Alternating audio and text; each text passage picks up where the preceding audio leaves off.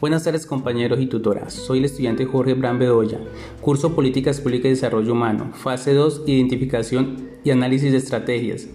En desarrollo al recurso interactivo Exclusión Educativa, me permito contarles que en el año 2013 en el municipio de Chamesa Casanare nació una hermosa niña que fue llamada Angeli Bello Barreto.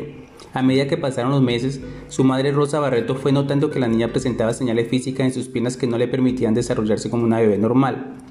Luego de varios exámenes especializados le fue diagnosticado artrogriposis múltiple congénita. Es una enfermedad y condición en la que hay múltiples contracturas articulares que afectan dos o más áreas del cuerpo antes del nacimiento, caracterizada por la movilidad reducida, lo que significó a partir de ese momento una lucha constante de una madre por el bienestar de su hija.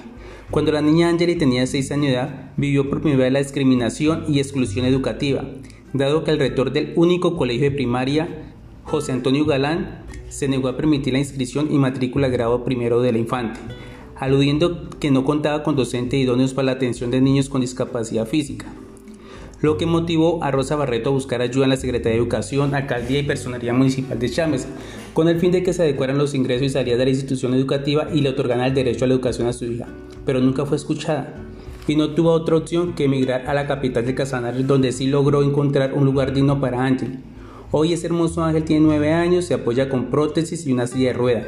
Cursa cuarto de primaria de manera virtual, sabe leer y escribir.